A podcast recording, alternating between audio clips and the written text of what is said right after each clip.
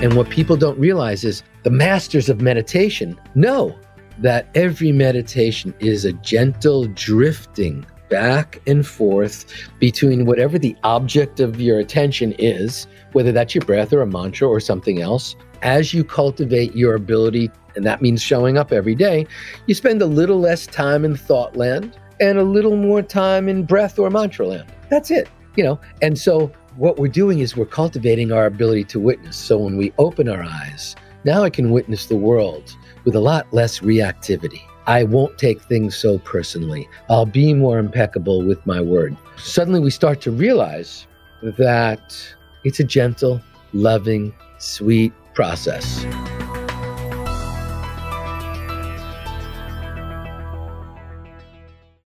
This is episode number 97 of The Inspiring Talk with Davidji. Welcome, guys, to The Inspiring Talk. My name is Bijay Gautam. I'm your host for this show. Each week, I interview today's most successful and inspiring personalities to help you realize your inner potential.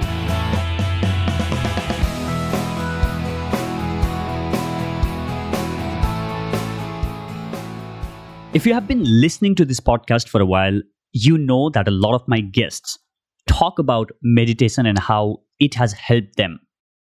Personally, I have been very, very regular with my meditation practice for the last couple of months and I love it. This episode is going to be your complete guide or masterclass to meditation, as I'm honored to have with me someone who has not only mastered the art of meditation, but also has taught millions of people across the world. My guest for this episode, Davidji, was COO and lead educator at Chopra Center, set up by Deepak Chopra and David Simon, where he has trained over 300,000 people and certified more than 2,500 meditation teachers. Davidji is one of the most prolific creators of the guided meditations with over 1000 practices available across the platforms. I'm a huge fan of Davidji's guided meditation practices, and I came across his work on a meditation app called Insight Timer. He has authored three books, including the latest one, Sacred Powers The Five Secrets to Awakening Transformation. In our conversation, we discuss why should you start meditation, some of the common myths around meditation, how can you start meditation without getting overwhelmed? And Davidji even shares a 16 second powerful meditation practice that you can start today. This is one of the most insightful episode of the show. Enjoy the conversation.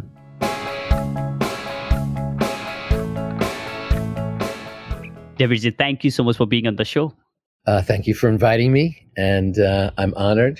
Namaste, and um, thank you for all the work that you do to share these powerful conversations with the world. Thank you so much, Davidji. It's uh, truly my honor to have you on the show. And I have been meditating to your guided meditation on Insight Timer for a while now. And I love the practice that you have there on the Insight Timer. And my personal favorite is Surrender to the Silence Within. And also, the another one that I do is your morning daily practice that you have. So, Davidji, you started, I mean, your career is a finance guy, merger and acquisition and all that world. And then uh, you left that and eventually you became the COO of Chopra Center and you you were lead educator there. And then now you went into share your own practices, which is streamed by millions of people across the platform from SoundCloud to Insight Timer and YouTube and where not. So, how did you get into meditation? What was your introduction to meditation? Yeah, it's interesting. I started meditating uh, when I was in college. It was the first time I had really been exposed to it. It was an experimental Asian studies course, and there were 12 of us. And uh, it was my first introduction to meditation. We were studying a lot of philosophy and theory, and then suddenly we were told, well, this is how you do it. You have to do the practice also. And so we would sit in a circle. Our Zen master stood in the corner. We were instructed to raise our hands when we had a thought come into our awareness in his hands, he carried an 18 inch bamboo stick known as a keisaku, and he would come over and hit us on the back uh, when we raised our hands. So I started, I stopped raising my hand every time I had a thought. And then I said, I don't really like this meditation thing. It's pretty painful. Uh, so I, uh, after two weeks, I left that. And then I began sort of like a journey because I, I liked the feeling, I liked the experience, and I, I liked the impact of it when I wasn't meditating. That was really the key. It's not like um, having a drink and then you're, you know, you're sort of drunk or high or whatever. When you meditate, the magnificence and the beauty of meditation shows up in the rest of your day. And, and that's the power of meditation. So many people are looking for the experience in the actual sitting with your eyes closed doing nothing eh, that's, that's, sometimes that can be exciting and fun, but really the the premise and the and the magnificence is when suddenly your eyes are open and you're back here with the rest of us and you're walking around and you're interacting with people and maybe you're a little more patient, maybe you're a little more creative. Uh, maybe you're a little kinder to yourself and to other people. Suddenly you start to be a little more reflective instead of reflexive you're a little more thoughtful instead of thoughtless. And that gets woven into every aspect of who we are. So whether we're sending a text, whether we're having a really important or intense conversation, whether we're doing our job, there's sort of just like a little bit of space in there. Sort of like we've given our mind permission to take a breath. And, you know, the fact that this stuff can be perceived as a little kooky or a little weird um, but you know, you go back to the Rig Veda, um, you go back to the Bhagavad Gita, and oh, by the way, Gandhi read it every day, Einstein read it every day, Emerson read it every day. I mean, it's not like it's like this obscure thing that no one paid attention to. And so these 18 chapters are this magnificent deep dive into all the questions we could ever ask. And at some point, actually, it's chapter two, verse 48 well, prior to that, uh, Arjuna says, you know, oh my God, if you're really God, then maybe you could fill me in on some insights here. And they talk about life and death and purpose and meaning and love and why are we here and like all the really, really deep questions.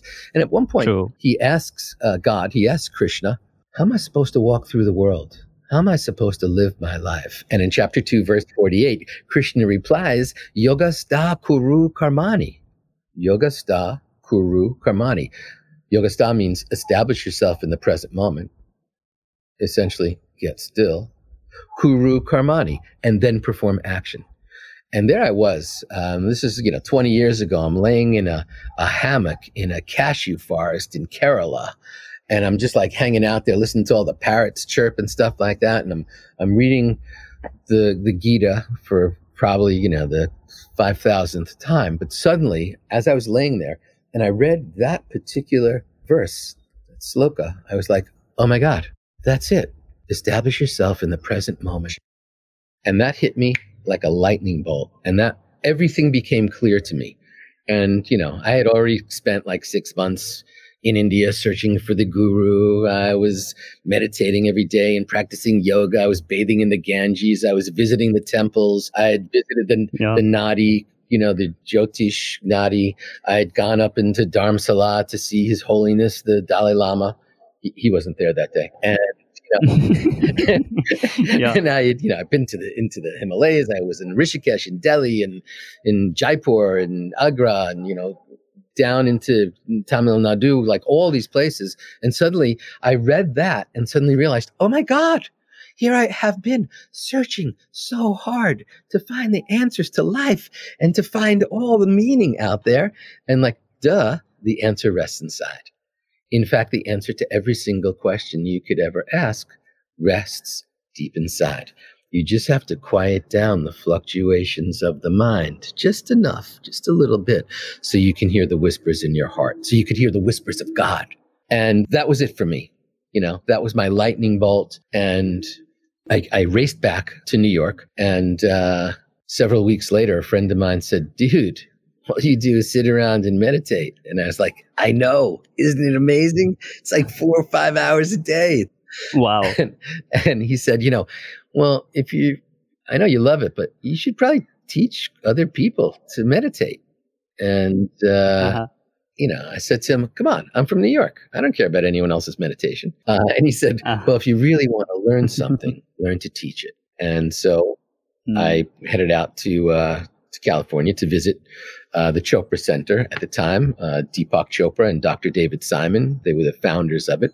And um, it was an instant love connection. I went out there mm. for a workshop on Ayurveda and ended up, uh, they hired me on the third day to be the COO. And so I never went back home. Wow. I just, you know, went to that, you know, suddenly. And so over 10 years, uh, you know, I had the ridiculous uh, privilege to be apprenticing under Deepak Chopra and under David Simon, traveling the world with them, teaching meditation. And I got certified. And as my meditation game elevated, that's what I did. So we would travel around. You know, Deepak would talk about all, of his mind body healing expertise, and David Simon would talk about his area that he wanted to talk about. And I'd be the person who would lead the meditation and teach everyone uh, mm. the meditation. So I really got to the point where I was teaching meditation every single day and hundreds wow. and hundreds and hundreds of people, no matter where we were. And uh, I really got the opportunity to really listen to people. What stands in the way? What are their experiences? What do they like? What was the impact in their life? What were the blockages and excuses people were making for not meditating? And uh, that really allowed me to up my game. And as I taught yeah. and taught and taught, I became a better listener. And so I think that that's awesome. one of the keys to to being a you know a better teacher is to listen a little more.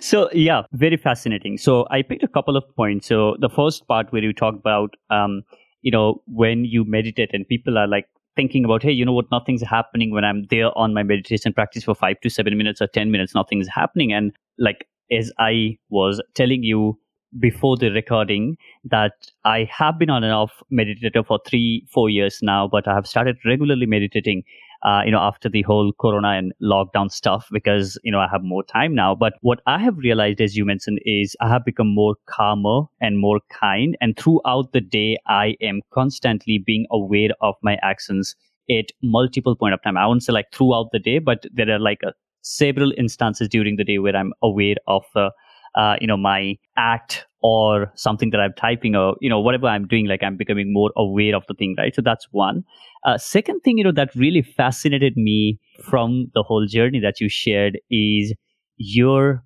encounter with the Bhagavad Gita. And Bhagavad Gita is so ingrained in Indian culture. And uh, yet, like a lot of us here in India, uh, you know, do not refer to that text. And, you know, you being someone coming from US and exploring and then, you know, picking the insights and then sharing out with the world. That's like incredible, incredible journey there, Davidji. So some of the things that you, you, you mentioned, right, you know, while you were working with Deepak and Chopra centers, right? What were some of the things that you discovered and, you know, while teaching uh, and also now science has proven a lot of benefits of meditation, right? Why should people meditate basically? That's a great question. And really one of the the true benefits of me spending that time with Deepak and David Simon. You know, Deepak is an MD. David Simon passed away, but he was a neurologist, you know, a brain scientist.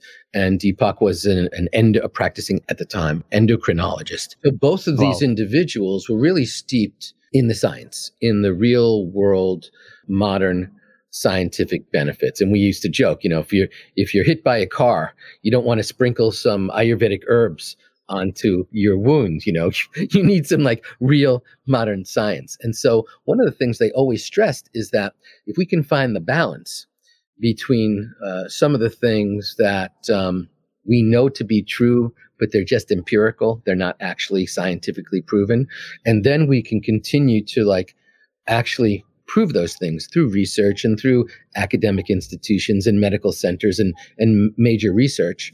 And that's only about 10 years old, this, this massive new body of meditation research where they'll, they'll hook up your brain and then have you meditate and they'll, they'll do like, um, uh, there's, a, there's an amazing study at the University of Massachusetts uh, with Harvard Medical Center where for 30 uh, for 56 days they had people meditate and they took MRIs of their brain. Mm. You know, magnetic resonance imaging of their brain before, during, and after. And at the end of 56 days, it's only eight weeks, it's less than two months. They found that the gray area in the hippocampus, which is the part of our brain responsible for learning, for memory, for spatial orientation, hand eye coordination. That just in 56 days, unanimously, everyone in the study increased that area of the brain by more than 5%. So it's not like some random wow. thing that they were doing something else. Simultaneously, all of the test subjects were demonstrated in under two months to actually decrease, to shrink the gray matter in their amygdala, which is the part of the brain responsible for fear, anxiety, and anger. So imagine that, you know, that's just showing up for 30 minutes a day, every single day. Bijay, and, by the time we're done here, I'm hoping that you're not going to meditate three times a week, but you'll meditate every single day because you see the powerful scientific benefits. So what else can it do? Meditation has been proven. And what I'll talk about is just the scientifically proven stuff, because I'm sure you have a bunch of engineers who pay attention to you as well. And they want the science. They want the proof. None of this woo woo, kooky dolphin, mermaid, rainbow stuff. If we go back to like what happens when we get stressed out, we can go back to the fact that we're all for over 10,000 years, every single being on the planet has been hardwired with a self-preservation mechanism known as fight flight. And that's because 10,000 years ago, when we were walking through the jungles of Goa or traveling through some field someplace, and suddenly we sensed a tiger or we suddenly heard rustling in the distance, in under five seconds, this self-preservation mechanism kicks in. It's run by our autonomic nervous system. And it says, hey, there's going to be a threat to your physical body. You either need to fight it or run away. So in five seconds, your autonomic nervous system, your brain actually prepares you to either fight or run away. First thing that happens is you mm. start to perspire. It's not to make you more slippery. It's because your mind body knows you're probably going to overheat, either fighting or running. And how do we cool off? We sweat. So that's the first thing that happens. Then you start to breathe more shallowly and rapidly, right? Just a little more quickly to start to get the blood flowing. So of course, what does that do? Raises your blood pressure, raises your pulse, and the blood starts flowing faster through the body. Then the, your autonomic nervous system says, let's shut down everything that's not essential. Let's shut down your sex hormone. You don't need to be thinking about sex right now. Let's shut down your growth hormone because you don't need to be thinking about your skin cells regenerating or anything along those lines. And let's shut down your immune system because you could be dead in, in the next 10 minutes. So we don't need to be fighting germs. Simultaneously, yeah. then it surges adrenaline, cortisol, and glucagon into your body so that you're like revved up all the blood leaves your belly, leaves your torso and your brain and moves into your legs and arms. It's sort of like this thing because you need to be like the best in that moment. And then here's the most amazing thing. The platelets, the hard parts of your blood that run through the plasma become plump and sticky. You actually start clotting in advance of being cut because you might get cut and now you're ready. But fast forward 10,000 years to the present moment, most of us are not facing a mortal threat ever, perhaps in our lives. And so what we've done is we've evolved that not when we sense a threat to our physical body, but when we sense a threat to our ego. When someone challenges us, when someone teases us, when someone embarrasses us, uh, when someone threatens us, when someone threatens a belief system that you have. Really, it's when anyone challenges something you think you own right? So you love this musical group and they say, "Oh, they suck. What are you talking about?" And you suddenly you mm. get that feeling, or they challenge your religion, or they challenge your politics, or they challenge your belief systems on a greater basis. So suddenly we start to realize, even when we're driving our cars, we think we own our lane, right? Someone comes That's into our lane, it's like, "Hey, that's my lane. What are you doing?" Uh, we think we own ten feet in front of our car, ten feet behind our car suddenly we start to realize we do a lot of like ownership, I, me, mine, as we walk through the world. Anytime that is challenged, you get a little tingle of the same fight flight response. But you're not going to fight or run away, but you're going to do the emotional version of that fight flight. So if someone teases you or someone embarrasses you or someone has a really argumentative conversation with you, that same stuff physiologically happens to us chemically and hormonally. So imagine we're like, 8 to 15 to 20 times a day. This even happens if your if your router goes down. This happens if suddenly you lose your signal while you're on your computer. You're like, "Hey, it's supposed to be perfect all the time. What do you mean I've got sketchy Wi-Fi?" So, right, we walk around now we're like these devices always searching for a signal, always searching for a signal. And so, anytime that's challenged as we walk through the world, you know, we can give a gift to somebody and they don't respond appropriately. They just say, Hey, thanks for that thing. And you're like, Oh my God, I searched for that gift for like two weeks. And you just go, mm. or they mm. say, Oh, you shouldn't have. And you're like, What do you mean I shouldn't have? I did. And now you're rejecting my gift. So we suddenly realize so many times throughout the course of the day, our needs are not being met. Our needs for attention, affection, appreciation, and acceptance. Think, I call those the four A's. Those are like the four needs of the heart that we need on a daily basis attention, affection, appreciation, and acceptance. And when they're not being met, boom, we get the same type of physiological, hormonal, and chemical response going on inside us. Imagine, you know, we're, we're suppressing our immune system. We're plumping and thickening the blood in our body. You know, we're surging sugar you know, when we surge like cortisol, adrenaline, glucagon is like eating five candy bars at once. And so, like, we're doing that as we walk through the day. It happens like we get an email and suddenly it's the person in the email is mad at us. That whole thing happens to us. So, the reason I want to talk about that is because when you meditate, the exact opposite you don't perspire, you perspire less. You don't breathe shallowly mm. and rapidly, you breathe more slowly and more deeply. Your blood pressure doesn't rise and your pulse doesn't increase. Your pulse slows down and your blood pressure slows down. And your immune system elevates, your sex hormone elevates. I mean, imagine that. And on top of that, you know, all these other nourishing hormones, your growth hormones, all elevating, and adrenaline, cortisol, and glucagon are suppressed. And your blood doesn't get mm. plump and sticky, it gets more fluid. So like it's a choice. What do you what do you want going on in your life? Do you want to be responding with all of these, you know, knee-jerk reactions chemically moving through our life? Or can we just like slow down the whole thing? And so what really I have found is that people who meditate on a consistent basis, right? Because Bijay, you don't brush your teeth only three times a week. You brush them every day. So I would recommend that we meditate every day as well. People yeah. who do this on a consistent basis, it sort of feels like the world is coming at them in slow motion. And so they take mm. ultimately, like, what's the benefit? We have a higher likelihood of making better decisions. And I know mm. we would mm. all like to be making better decisions. So it's not a spiritual thing. It's like, I want to show up and be a better person and make better choices, more conscious choices. So I think that, you know, the benefits are ridiculous. In addition to yeah. better night's sleep, 75% of the planet has sleep issues. 75% of wow. this planet. So imagine if we can suddenly like get a good night's sleep. Imagine if we could not finish somebody's sentence. Imagine if we could just be a little more patient and kind to ourselves and to the people who live around us. You know, imagine uh, the, the peace that would flow through the world and the better decisions that would elevate this planet. So I think right now in this era of COVID, there is no more essential project that we could work on than self care taking care of ourselves. Absolutely. Because this thing will end at some point. And if we're just like fat and lazy and, and stressed out when they sound the all clear, well, that's just pathetic.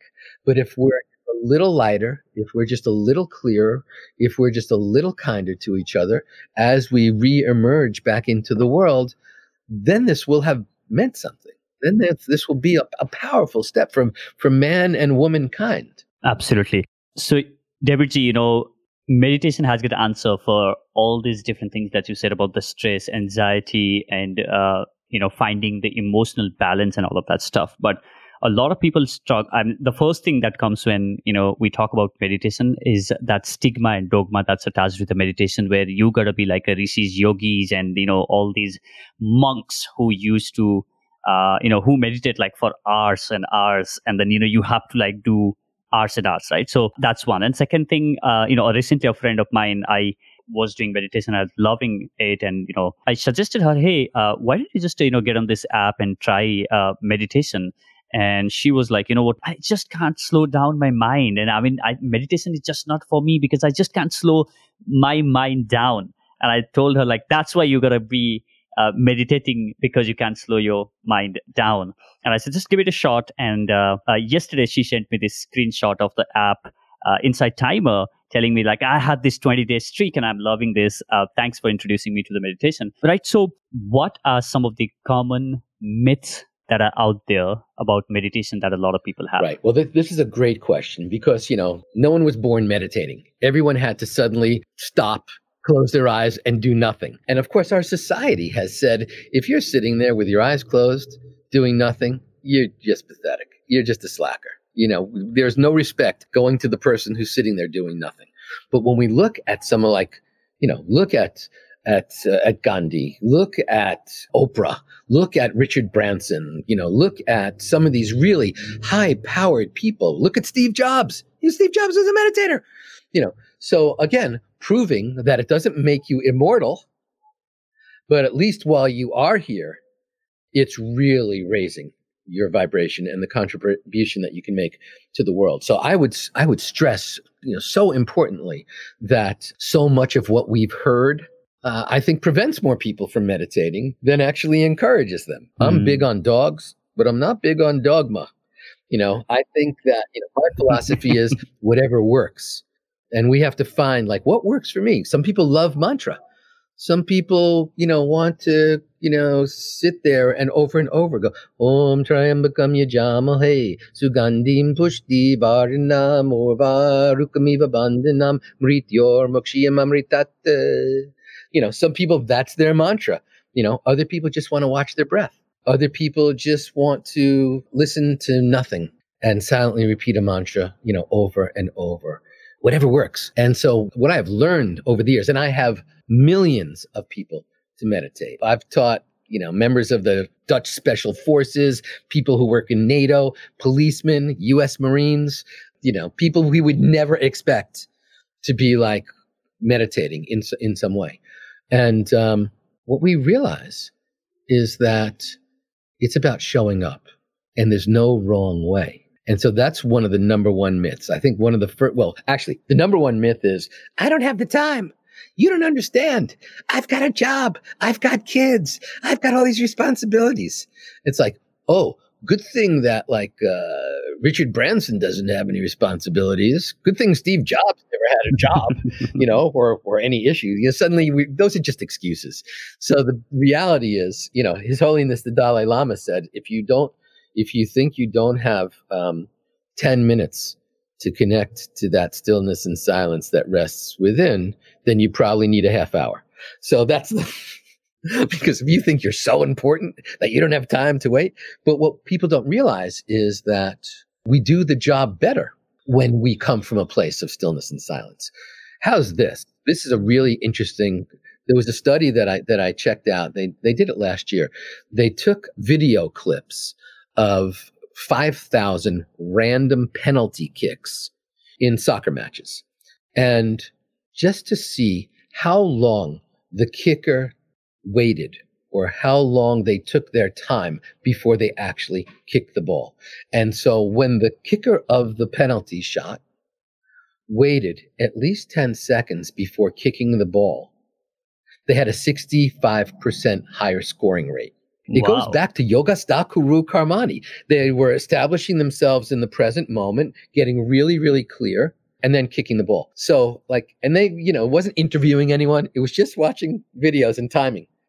And so we know we're better when there's just a little bit of space in between. So when people say, Oh, you don't understand, I'm really busy, I don't have time, I would say, Oh, well, actually, this would be the best investment of time, even if it was five minutes, even if it was 10 minutes, even if it was 16 seconds that you just, you know, closed your eyes, watched your breath as you breathed in Let's do it right now. Let's share this technique. This yes. is a technique that I have shared with members of the military, with cops, with people in high stressed out, high pressure jobs. I've taught this to Bank America. I've taught like this to like so many people around the world. So think about something that's been bothering you or disturbing you this week. Don't go too deep. This isn't therapy, but you know, just uh, someone said they were going to do something, they didn't. Something was supposed to happen a certain way, it didn't happen that way. Get clear on that. And now close your eyes and through your nose, take a long, slow, deep breath in and watch that breath. And when it gets to your belly, hold it there and watch it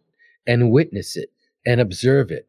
And now release that breath and watch it as it moves up your chest, through your throat, out through your mouth, and keep watching it, keep exhaling, keep holding that breath out as you witness it, keep observing it. And now breathe normally and open your eyes. And that was 16 seconds. And all of our listeners, if you were playing along, then you too. Absolutely. We're not thinking about that thing I just asked you to think about. I didn't True. say stop thinking about it. I just said close your eyes and watch your breath. So imagine in any Yeah. situation, you know, that was a 16 second meditation. So if anyone says, Oh, I've never meditated, I'm afraid, boom, do that four times, it's a minute. Do it 20 times, it's five minutes. And now you have a practice. And that's a great starting point for anyone. So that number one myth is I don't have the time. And actually, if you just took a break, you know, we've scientifically proven that our brain needs a break every 45 minutes. It requires it. We stop Mm. paying attention. We stop really being our best version. So you think, you know, and I've worked with um, engineers at Facebook who are like, you know, they're working for like 70 hour shifts. We know if they took a break every 45 minutes to an hour, even if it was a 16 second break, they'd be rejuvenated. They'd be better. They wouldn't Mm. have to work 70 hours. They could work 60 hours. You know, I'm not going to tell them how long they should work, but start to realize that um, we have the power to actually change stuff, you know, uh, that is coming into us. You know, we live in a world where we don't control anything that we experience outside of us. No one can, you know, whether it's death or depression or or like all this uh, trauma, all this horrible stuff or good stuff. You know, no one, no, no one could stop COVID from coming. No one could could impact any of this stuff, but we control what we do with it. And so, if you can put a little bit of space, just a little bit of a pattern interrupt between what comes in and how we show up in the world, how we respond to it, then suddenly the entire planet shifts. So, number one, I don't have the time. I'm rolling my eyes. Like, whatever, you don't have the time. Everyone's got the same 24 hours. It's just a question of priorities. Number two, I'm not doing it right. So many people, like, they close their eyes. They go, I didn't, the Buddha didn't come and visit me. His Holiness the Dalai Lama is whispering in my ear. Deepak isn't, you know, talking to me, you know, in my sleep. It's like, if you don't worry about that. Again, the magic happens after the meditation when we're back here in the world and we are more creative and we are a better friend and we are a better parent and a better, you know, child and a better worker and a much more clear and creative individual. We're more efficient and we're a better choice maker. I think number three is that um, if you're going to do this thing, you got to be really serious about it. You got to go into a cave, disavow money. You have to like stop concerning yourself with, you know, with financial wealth or anything like that. Uh, you have to, you know, take off all your clothes and shave your head and put on robes and only give to charity and walk through the world. And like, we think that because back in the day, thousands of years ago, so many of the great teachers were monks. All was broken Hmm. down into monks and householders. And the monks, you know, wrote all the great books. You know, if you look at like Patanjali writing the Yoga Sutras and Adi Shankara, you know, translating the Upanishads into the crest jewel of discrimination, suddenly we start to realize, oh, all those people who wrote all the stuff, they were monks. So of course they shaved their head, they walked around with begging bowls. You know, it's not like the Buddha was a mergers and acquisitions advisor. the Buddha was most of his life he was actually begging, renouncing all material riches. But guess what? We live in a world where we have to make a car payment. We live in a world where we have to pay for our room that we live in or the house that we live in. We live in a world where we have responsibilities, financial responsibilities for utilities, for electric lights, for sending kids to college, for paying for stuff. Like think of all those things. You know, the Buddha didn't have to worry about that. You know, they were like because he had people. He had his posse out there begging as well, taking care of them. So we have to realize that we can create this beautiful fusion of this timeless body of wisdom and our real world modern practical application of it. We don't have to live in a cave. We don't have to disavow ourselves of all that stuff. That's a really big myth. And we don't have to take this thing so seriously. Yes, we should practice it with reverence. You know, but we don't have to have like the serious face, like, oh, think mm. of this as a ritual that we do every single day. And so mm. there's a mm. certain reverence to it. But I believe that bringing a little lightheartedness to it makes it more enjoyable and makes it something that I want to yep. show up for every single day. I don't want to suddenly have to go. And I've heard so many rules about meditation. You have to sit like this, and you have to have hand mudras like this, and you have to have a rigid spine, and you have to be in full lotus, utpludi, and you can't have your dog in the room with you. And, um, you know, if anyone else comes into the room, you have to stop and kick them out. And if your back is hurting, just hang in there. Like, no, no. I believe comfort is queen. I believe we always want to keep moving towards comfort. Why? Because if we're comfortable, higher likelihood we'll come back and do it the next day. If it's painful Absolutely. and we're pretzeling ourselves and we're we're being in this, you know, it's like, oh, I can hang on another 10 minutes. This is not yoga where we're trying to hang in a pose or an asana. This is, you know, this is a beautiful, gentle, loving, nourishing practice. And I believe it's at the core of the self-care that we need right now. I believe the power of presence is our most potent superpower. And I believe we're all mutants, like X Men. And I believe that we have these superpowers of stillness and silence, but they need to be awakened. We need to trust that getting still just a little bit is going to bring us into the next moment at a higher velocity. Wow. So I also realized that there were some of the things that I myself was thinking that, you know, uh, especially the part was, am I doing it right? Because I was always on uh, this mindset thinking that, hey, am I doing it right? Or is this the right way to do it?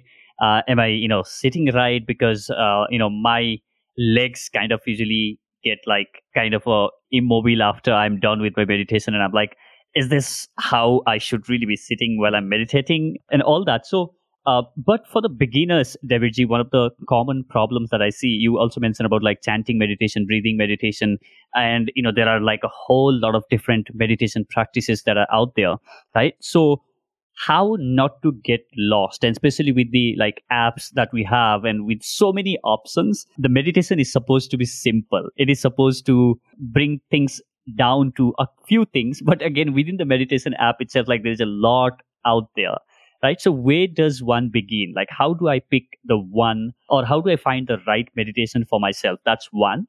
Second is, so when I'm meditating, like what is advisable? Uh, you know, are we supposed to like meditate on one kind of practice for the longer period of time or it's like totally okay to do one kind of practice today and another tomorrow and another tomorrow and then just like keep hopping from one to another, you know, regularly? Yeah, well, I think these are really important questions. Uh, so, number one, I will say the only bad meditation is the one you don't show up for. So, as long as you show up, you're doing it right. So that's number one. A lot of people are like, I'm silently repeating a mantra and I'm also watching my breath, but suddenly the mantra is moving at a different speed than my breath and I'm not sure what to do and I'm confused. And suddenly that becomes their meditation and they feel like a total loser and then they stop. So like, so those are all, you know, bottom line, whatever works. I've got over a thousand free guided meditations on my website. A thousand. That would mean if you did one a day, you have like a solid three years of a practice. I've also got True. courses on Insight Timer, you know, a 30 day course, a 40 day course. So you can just keep showing up. And like, for example, my 40 days of transformation, it's 40 different unique types of meditation. So I talk for a little bit. I introduce a technique. Then we meditate together. I ring the chime at the 10, 20, and 30 minute mark. So if you're like, I only want to stick around for 10 minutes, that's okay. If you want to stay longer, you know, you can stay for 20 minutes or for 30 minutes. And at the end of that, I talk about what I call a metta moment. You know, metta is actually a Pali or Sanskrit word, you know, that means unconditional loving kindness. So I have a metta moment where it's like, here's how we can take this technique and bring it out into the world on a daily basis. So something like that, you do that for 40 consecutive days. You know, they say that, you know, they used to think Dr. Stephen Covey said that takes 21 days to create a habit. Now they realize that it probably takes about 40 days to actually ingrain a habit. So something like that, that's 40 different techniques every single day. And so I believe what we don't want to do is change the technique mid meditation. We don't want to be like, well, I started off you know, chanting the Triambakam. And then I changed that and started following my breath. And then I came up with Aham Brahmasmi as another mantra. And then I started using, you know, shalom. And then I switched that to, mm. you know, uh, Allahu Akbar. And then I, you know, suddenly by the time I finished it, there were like 30 different things. So we want to just pick one for each meditation. But tomorrow, I don't know. You know, the, the meditate, the a mantra that I'm really enjoying for the last two years, and I weave it in one day a week, is the mantra Om Ah Hum, which is an ancient Buddhist mantra, which means perfection of mind, perfection of speech, perfection of heart. And so just by repeating Om Ah hum, and I don't worry about my breath. When I say when you chant a mantra, don't try to confuse it with your breath. If you want to follow your breath or watch your breath, then don't get involved with a mantra. And you said it perfectly, Bijay. You know, essentially, you know, less is more. We don't need to complicate it. Pick one mm. thing and Here's what people don't realize we have 60,000 to 80,000 thoughts a day. That's a thought every 1.2 seconds. They are coming. You're not going to stop them. In fact, when you meditate, it might feel like there's more of them, but there's not. They're one every 1.2 seconds. But so if you suddenly find yourself, you know, in your meditation, you know, let's say you're going to meditate for five minutes and suddenly 20 seconds in, you're thinking about, uh, stomach's grumbling. I'm hungry. What should I have? Should I go to the supermarket or should I go to a restaurant? I'm trapped in here in COVID land, so maybe I'll just have some juice. Oh, I'm not repeating the mantra.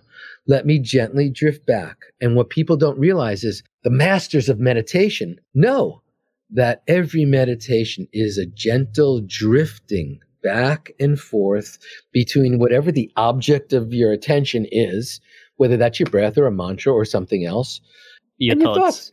And it's this drifting back and forth. And as you cultivate your ability, and that means showing up every day, you spend a little less time in thought land and a little more time in breath or mantra land. That's it. You know, and so what we're doing is we're cultivating our ability to witness. So when we open our eyes, now I can witness the world with a lot less reactivity. I won't take things so personally. I'll be more impeccable with my word. Don Miguel Ruiz's four agreements are a perfect you know, expression of these aspects. I'll always show up and do my best. You know, suddenly we start to realize that it's a gentle, loving, sweet process. Now I'm from Queens. I'm from New York. So we're like high achievers, you know, we're also uh-huh. control freaks. So a lot of people who are control freaks or high velocity performers, just like you, Bijay, you know, we're sort of like, you know, I don't want to surrender. I want to be in control here.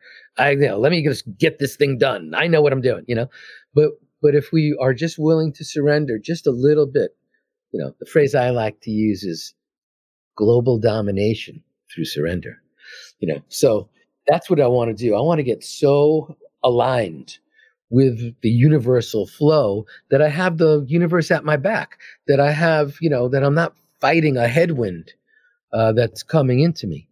And so it's just showing up. Sometimes I have amazing meditations where I see colors and all sorts of amazing things. Other times, all I'm doing is thinking about what I'm going to have for breakfast. Other times, sitting there and I have no thoughts. Suddenly, I'm just like, oh, it's over. It felt like it was a second and it was you know half hour. Absolutely. So they're all going to be different. And so we will have the dog barking meditation. We're going to have the planes flying overhead meditation. There we're going to have the i'm replaying that conversation in my head meditation. We're going to have the i'm so freaking mad at that person. I'm going to when i finish this meditation i'm going to punch them in the nose meditation. We're going to have all those meditations. And if we show up once in the morning and once in the afternoon and you get to choose how long you want to do that for. But if you do the bookends of your day, it's really, really powerful.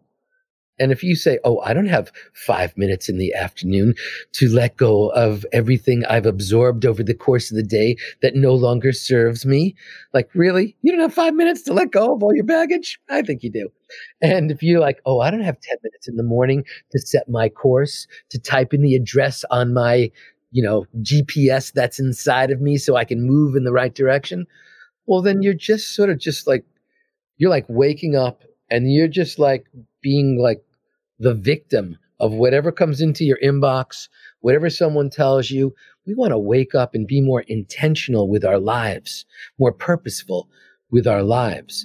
And meditation can really set the groundwork for that on a daily basis. So we've proven the physical benefits. We've proven the emotional benefits of it. We know that we've proven the mental benefits that help us be more successful in life. It's like, really? And you're going to come up with an excuse? You have time for for social media and for Netflix, but you don't have time to like strengthen yourself and give yourself some self-care? I don't buy it. Absolutely. And also, you know, uh, what I hear you say, uh, Davidji, when it comes to picking the right meditation for you, you know, going back to the way I look at it, like if any particular day, if I'm feeling low and if I need to raise my vibration higher, then I wouldn't usually go on like a calm kind of a meditation because I want to raise my vibration. And that's where I go like a, uh, you know, chanting mantra, which like really raise my vibration and, you know, makes me more excited and maybe, you know, so when I'm feeling like calmer or maybe relaxed or maybe more anxiety and so on and so forth then that's when i want to like slow down and you know do a breathing meditation. And i just uh, based on the mood on that particular day uh, i just you know pick the time like okay today i don't feel like sitting down for 30 minutes and i just want to do like 5 minutes of quick meditation because i just want to show up. So that's like been one thing that now i'm you know trying to say that you know this is non-negotiable thing that i want to do on a, every single day even if it's like for three minutes or five minutes or even if i don't feel like just sitting down and calming then i would like go and listen to the mantra and like you know chant it loud and then i'm done like five minutes and it like really you know gets me excited and I still did that. I still, you know, showed for the practice. Uh, so what you're trying to say also is that like, is that how people should really be picking up the meditation from a lot of meditations that are out there when they go up, uh, especially on the, again, I'll come to the guided and non-guided meditation practices. Uh, so for the beginners, and I'm sure guided might be the way to get started with and eventually they can move with the self meditation what's your take on that yeah well i think you know everyone's got a different thing that resonates with them in most of my meditations i start with a little music and I talk while there's music.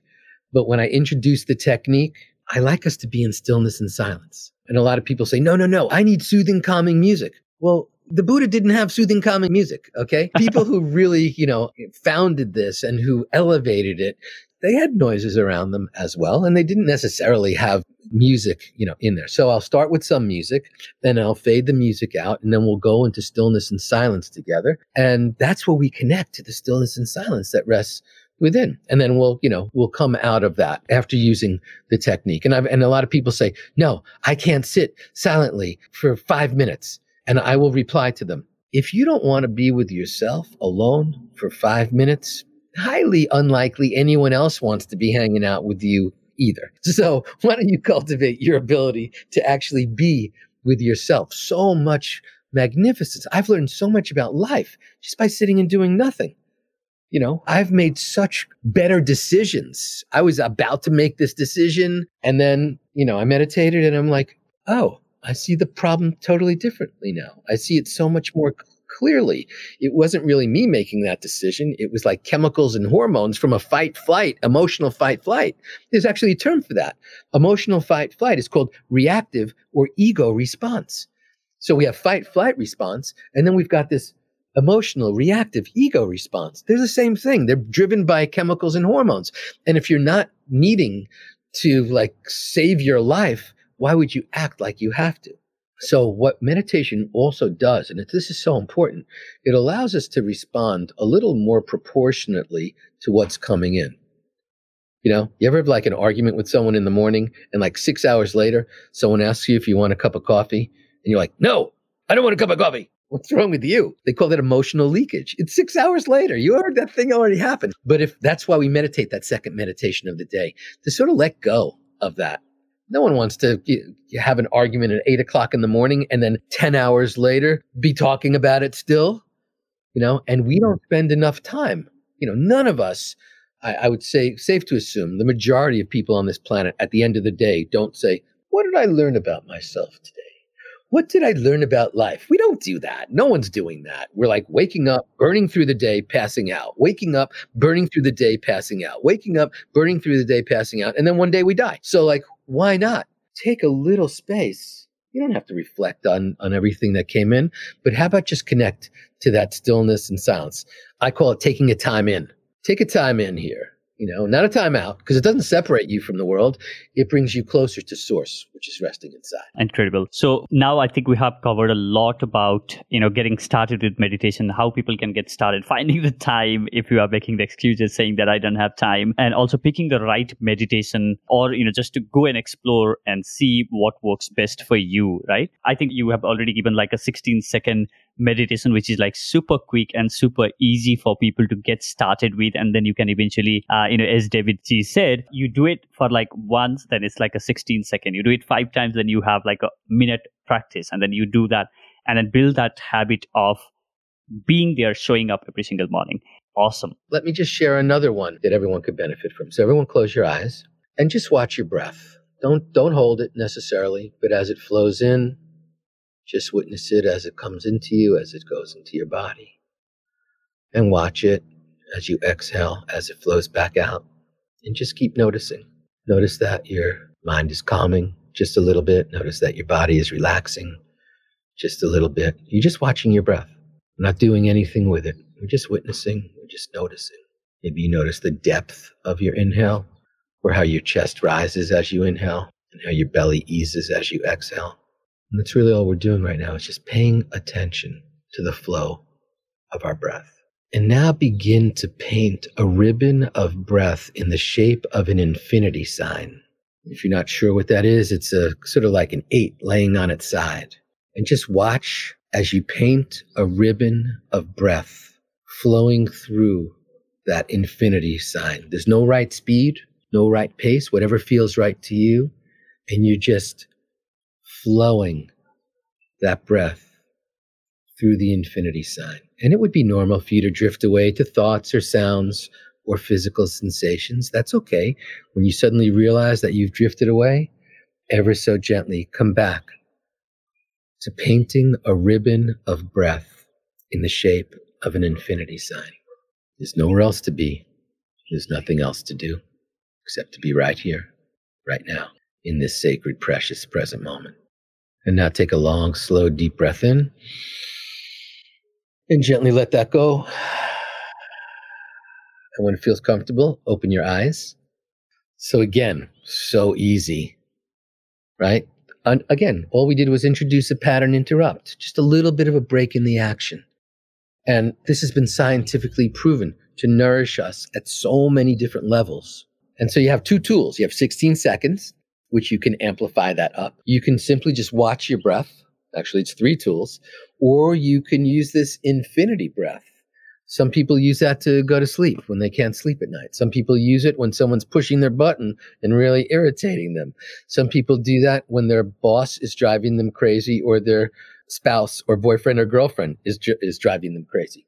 So these tools, they're so easy and no equipment is necessary. And so, you know, I would encourage people just to start small. It's always about frequency, not duration. Better to show up seven days a week for five minutes than once a week for 45 minutes because we're cultivating something. We want to get our brain, we want to get our body, we want to get our mind, you know, really just comfortable with the thing. How's that feel, Bijay? Yes. So thank you so much for that one. And I felt like I'm going back at like meditating on one of the Davidji's guided meditation, and it was like a very beautiful, beautiful experience. And I'm I, am i am really you know feeling like honored to be doing it live here with you, David. So thank you so much for that. That was so amazing practice. That was amazing. So the next thing that I want to talk about, you know, as of now on our conversation, we we looked at aspects of slowing down and calming and uh, you know having better control over our emotions through meditation as a practice doing on a regular basis. So can we manifest our dreams using the power of meditation? This is a great question. We would all agree that we get to program our lives. Again, we don't control all the other stuff that happens outside of us, but we can pretty much control the direction of our lives. Bhagavad Gita, chapter 2, verse 47. We have total control over our own actions, but no control over the fruit of those actions. Imagine that. So, because we don't control, like we could be the best kisser in the world. We could be the greatest kisser, greatest kisser on the planet. Okay. But you could be laying a kiss on somebody and they could be like yawning or tired or looking at their watch or distracted and they're not going to respond the way you want. So we don't control the responses. We control our own actions. So that's like a really important thing for, for us to realize. So let's get the most stuff going behind that. So I think the, the foundation of that is like an, an obvious process to this. There's attention, there's intention, and then there's action. Attention, intention, and action. If you just have attention and intention and no action, it's wishful thinking. I write about this a lot in my book, Sacred Powers. If you just have intention and action, you don't have that attention, that groundedness to help you do this. And if you just have attention and action and no intention, it's random. So what we need is first the attention. We need to get still so that we're not conditioned, so that there's truly infinite possibilities, pure potentiality in that moment, as opposed to me just doing what I've always done or living how I've always lived or responding like I've always responded, you know, on autopilot. So if we can get still, spend a few minutes in stillness and silence. And then if during that process we can invite an intention. Now, what's an intention? An intention can be a state, a state of mind, a state of being, a trait, a quality, a characteristic that you'd like a little more of in your life. You know, I'd like to show up a little more kind. I'd like to show up uh, a little more bold. I'd like to undim my light right now. I'd like to be more forgiving of a person. I'd like to be more patient. Pick the thing, you know, pick your archetype or pick pick whatever that trait, quality or characteristic is. And so that's one thing. And intention can also be a step. It can be a state, a state of mind, a state of being, but it can also be a step, a real world action step that we're going to take to bring us a little bit closer to the fulfillment of our dreams and desires. So when we get still, then we invite an intention. So you could choose. What do you want in that moment? Do you want this to be a step? And don't make this about someone else. Like if you're like, well, I want my cousin to stop smoking. It's like, uh, no, I need to be more compelling when I talk to my cousin, or I need to like let it go and let that person make their own choices. That's what I need to do, not that other thing. So it's even if you want someone else to heal, someone's sick and you want them to heal, that's a beautiful sentiment. Well, what can I do? Maybe I can call them. Maybe I can reach out to them. Maybe I can send, you know, positive energy to them. Maybe I can visit them in the hospital or visit them in their home. You know, so suddenly this is only about us. So if we can then invite an intention, a state or a step into our awareness when we're in that state of stillness and invite it in and plant that. And of course, let go of the outcome because we don't control the outcome. We only control our behavior, our activity, our own, you know, what's within my two hands, my voice, my feet, you know, that's my brain. That's all I got. So we release our attachment to the outcome no differently than if you planted a seed in your garden. You know, Bijay, I see these two plants behind you. You know, whatever you did, I'm sure they were a lot smaller when you put them in their pots. You didn't stare at them all day long. You didn't move around the soil, you know, and start, you know, pushing it around. You planted them, you know, and you watered them, you nourished them, you let them get sunlight. And guess what? Over time, they grow. Same thing with the seeds we plant inside. In Sanskrit, they call that sankalpa or sankalp. A-N K A L P A, Sankalp. And that's a subtle intention. Once we've planted it inside, and if we continue to plant that same intention on a daily basis, and then go into, then we go into our meditation. So we get still, we invite the intention in, then we meditate. We don't have to meditate on that thing. We can use a separate, you know, how do we nourish the intention? Every time we connect to the stillness and silence that rests within, we nourish that intention. No differently than those plants behind you. We give it light, mm. we give it some water, we give it some food, and ultimately, our inner dialogue becomes our outer dialogue. And ultimately, our outer dialogue becomes our actions. And ultimately, our actions flow into our life. And so I believe we absolutely can manifest our dreams and desires, but you can't just be like a wishful thinker and you can't force mm. yourself through that too.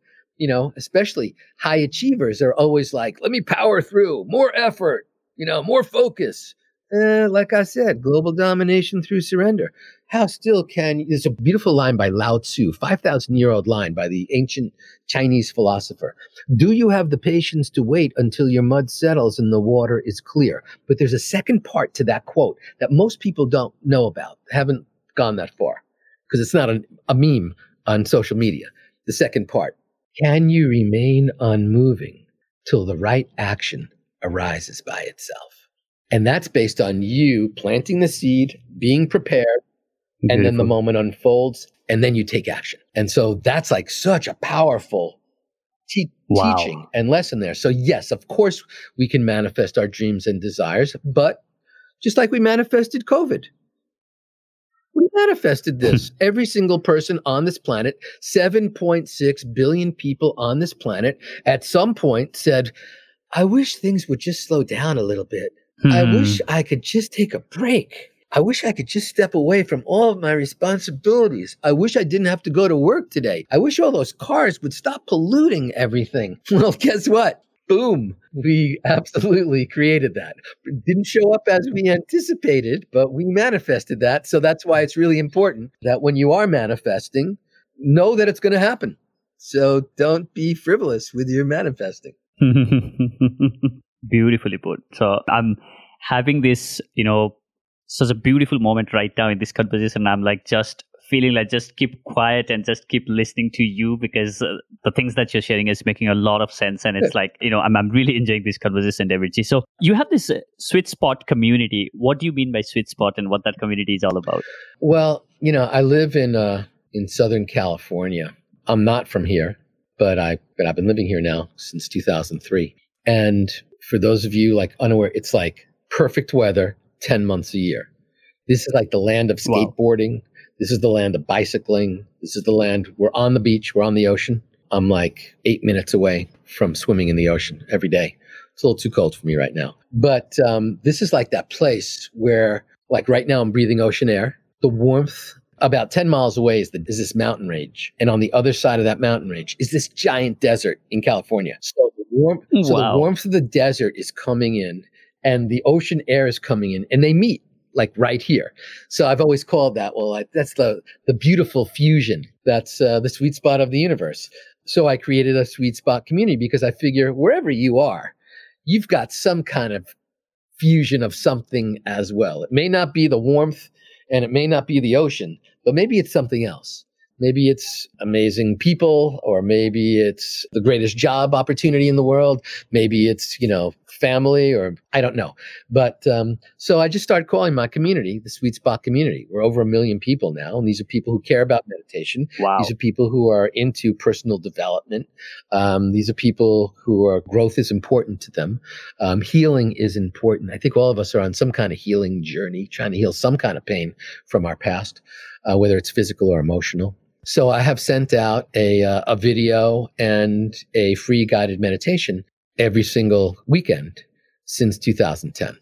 So that's been my to that community. That's allowed me to uh, to connect to so many people around the world because I don't know. I just think uh, I want to hang out with people who feel the same way about the world, planet, how we can help each other. And so some people, these are people from every walk of life. And I believe that all the for wholeness to occur in someone's life, you need the physical, the emotional, you need the material and financial, you need the relationship, and you need the spiritual components. You need all of those. So I believe that we can take care of our bodies, take care of our hearts at the same time, that we can uh, experience abundance, material abundance in our lives, that we can take our relationships to a higher level, letting go of relationships that don't serve us and elevating those relationships and recognizing who's in our front row and being in the front row of other people to support them. And I believe that um, we are all these children of the divine and that we can have a relationship with a higher power, uh, who, a divine creator, God, you know, whatever you want to call that, because we all come from such different cultures. Um, but I believe that there's something distinctly bigger than me, And I believe that I'm not separate from it. You know, if you go back to the ancient Indian texts, the Mahavakyas, Maha means master, Vakya means saying. The Mahavakyas, you know, we're going back like 7,000 years old. The first one is Aham Brahmasmi. And um, I like to say Aham Brahmasmi, baby, because Aham Brahmasmi essentially means I am the universe. Doesn't mm. mean I'm God, but it means I'm an expression of the divine. And so let me vibrate at a higher level. Let me allow, remember, we're all mutants with these superpowers. Let me awaken, you know, my superpowers of the present moment, of trust, of gratitude, of compassion, of love. Let me awaken those and flow through the world because I believe that we transform the world by transforming ourselves. So I believe we can always continue to do that on a daily basis. Fascinating. Uh, so on the side note, Davidji, a lot of people who will be listening to this podcast are from India, and uh, you know they might be really fascinated by you throwing all these slokas from the Sanskrit. So do you know Sanskrit? I have been a Sanskrit student for about 16 years, and wow. I've been reading the Gita every day. I have about 30 different translations of, of the Gita. I have Paramahansa Yogananda's and I have Maharishi's, you know, translation and like all these different translations scattered around my house. And what I'll do is I'll just say, Oh, I think I'll turn on Netflix. But first, let me just open up the Gita and read. oh, it's uh, suddenly like just popping in to, um, here I am under uh, chapter 7, verse 5. Besides these, O mighty armed Arjuna, there is another, superior energy of mind, which comprises the living entities who are exploiting the resources of this material, inferior nature. And so it's like para yam ita tu anyam. Just like love it. And so, you know, no one has spoken Sanskrit as a conversational language in like 500 years. So it's it's so great to have, you know, to touch on that. It's like feeling history. It's like touching yeah. the source. You know, and I've been to Kurukshetra and I've spent a lot of time in India. I, you know, I go to India, you know, a couple of times a year um, and take groups there um, to, oh, wow. you know, to go from, you know, the lowest part of India, the most southern part up into Kathmandu, you know, and every, and every place in between. And so that's, you know, I've been doing that now uh, for a while. And I have this great um, affection for the energy and the essence that has been rippling through the Indian subcontinent for thousands and thousands. You know, this is the source. It's the source of meditation. It's the source of yoga. It's the source of, um, and when I say yoga, I don't mean the physical practice. I mean of oneness, of the, of really understanding and, and practicing all of our, you know, deep connections. That's how we awaken Gyan Yoga and Karma Yoga and Bhakti Yoga and Raj Yoga. You know, that's how we truly expand ourselves, you know, walking through the world. So I think everyone should be given props to, uh, to India and to the fact that it is that source material for so much of our growth and understanding. Beautiful. That's so refreshing to hear. All right. So now I have this round called enlightening round, uh, where it's a kind of a rapid fire round site where you're gonna give like a shorter, quicker answers to the questions. I've got like a couple of questions. All right. So are you ready for this? I am ready. All right. So what inspires you to do everything that you do? Well, when I was in India my very first time, I did visit the the Nadi palm leaf reader who told me the moment of my death and how I will die and when that will occur. And so I know the clock is ticking. So every single morning I wake up and I'm like, come on, let's bring it. All right. Clock is ticking. So that's a good spark. Wow. Which one daily habit do you believe has been game changer for you in your success journey? It's got to be meditation. I believe meditation setting that trajectory from a place of stillness and silence every single day and planting seeds into that fertile soil and then bringing it. There's nothing close. I know that I am so much better on meditation. So it's got to be meditation.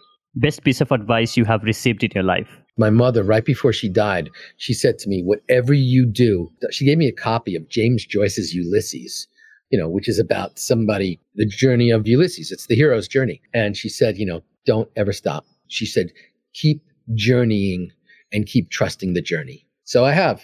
I guess it's worked so far. Beautiful. What was the one wrong belief about yourself that you have held for the longest time in your life? There was an extended period of time where I really believed that because I had had a dream and set a course and been on that path, that I had to stick with that.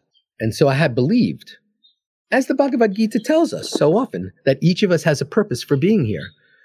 And I've learned that, uh, yes, that may be true, but I believe that we have the ability to shift gears and transmute our karma and suddenly place ourselves in positions that would never have been forecast in the past and rebirth ourselves, reawaken ourselves, and have new uh, Dharma arcs. And so that belief of thinking, oh no, I'm here for one purpose. Let me figure out what it is and let me deliver the goods. And now I believe that there are many, many Dhri arcs, D H R I, Dhri arcs. Sanskrit word, it's so ancient. It used to be the force.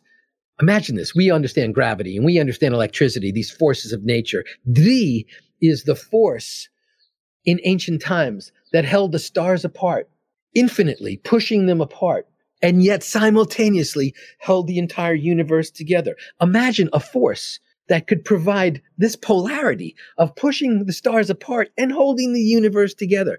And I believe each of us, that was called Dhri. If you translate that from the Sanskrit, it means that which upholds. And so I believe each of us has our own personal Dhri in a given moment. And so sometimes that could last for six months or six years, and then it ends. And another Dhri arc, another thing that upholds us unfolds. So that was, for me, that was the mind blower when I suddenly realized, yes, we may have an overarching Dharma purpose for being here. But I believe as we go through our various stages and phases of life, we have these unique, specific reasons for being here. Blew my mind. I came to me in a meditation, actually. What do you want to be remembered for? I would love if I was remembered by everyone who ever came in contact with me as like, hey, that was the guy who got me on that meditation thing.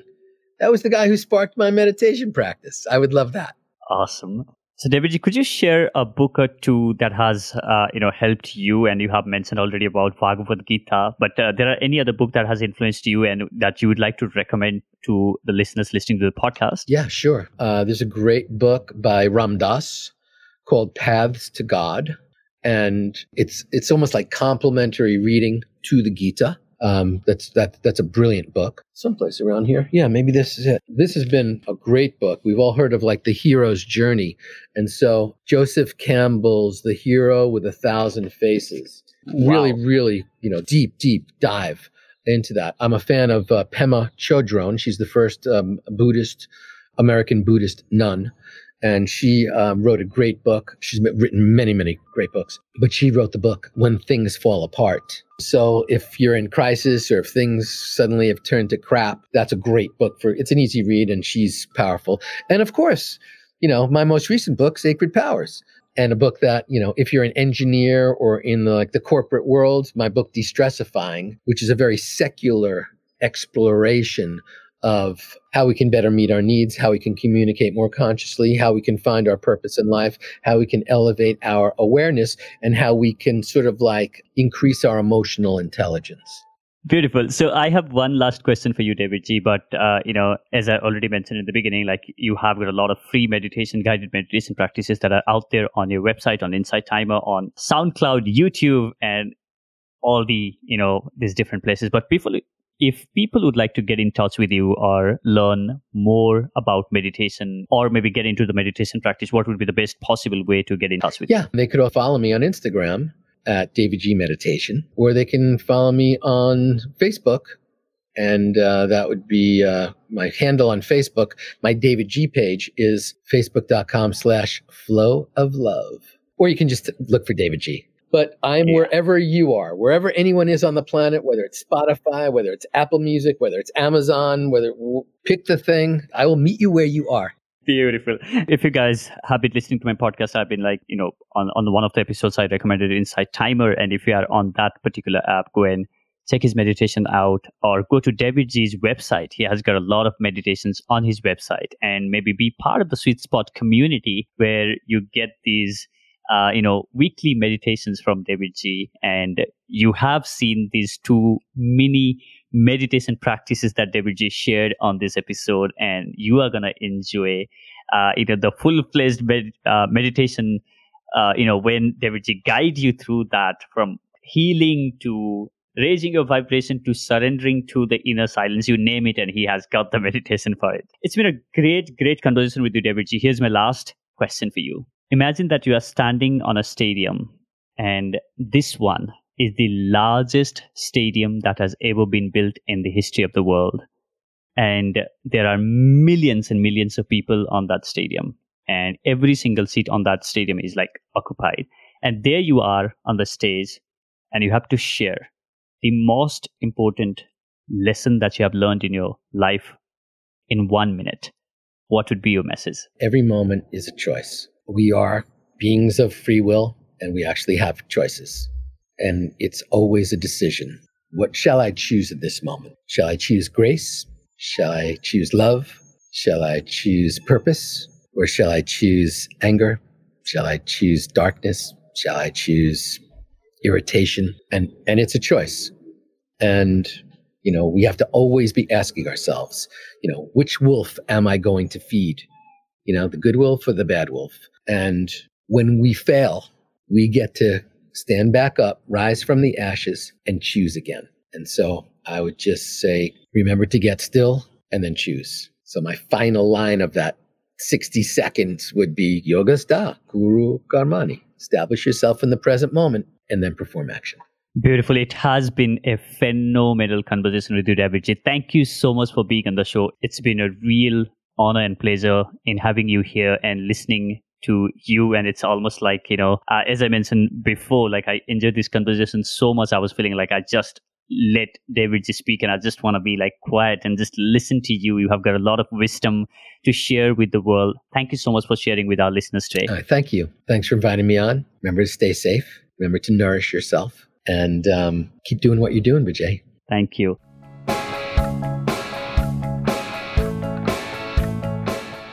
Thank you so much for listening to this conversation with Davidji. I hope you learned something or got some inspiration from the episode. If you did, please share this episode with your friends by visiting the show notes page at theinspiringtalk.com forward slash 9797. And as you know, we are soon hitting 100 episodes of the podcast. I would love to know what do you feel about this show?